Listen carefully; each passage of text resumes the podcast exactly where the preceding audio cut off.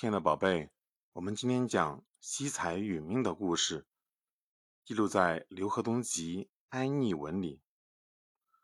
永州位于湖南省境内，这个地方的人游泳本领都很高。一天，江水暴涨，水流很急，五六个永州人一起乘坐小船横渡湘江。不幸的是，到了江心的时候，船底突然漏水了，江水涌入小船。小船很快就沉了下去，船上的人纷纷跳入水中，向岸边游去。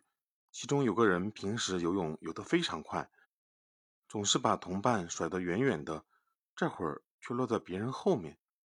有个同伴奇怪地问他怎么回事，他一边喘着粗气，一边回答说：“我腰上传了很多钱币，这些钱币太重了，所以游不快。”同伴劝他把钱丢掉，逃命要紧。可他拼命摇了摇头，离岸边还有好远呢。他已经累得不行了。其他同伴游上了岸，都冲他大声喊道：“快把钱丢了！人死了要钱有什么用？别犯糊涂了！”这个人仍然拼命地摇了摇头。就这样，他很快沉入江中，被淹死了。通过这个故事，我们明白什么道理呢？在生死关头。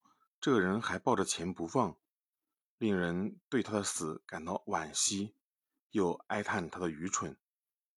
金钱固然重要，但如果金钱和生命只能选一样的话，我们当然应该选择生命，因为失去生命，金钱也就没有什么意义了。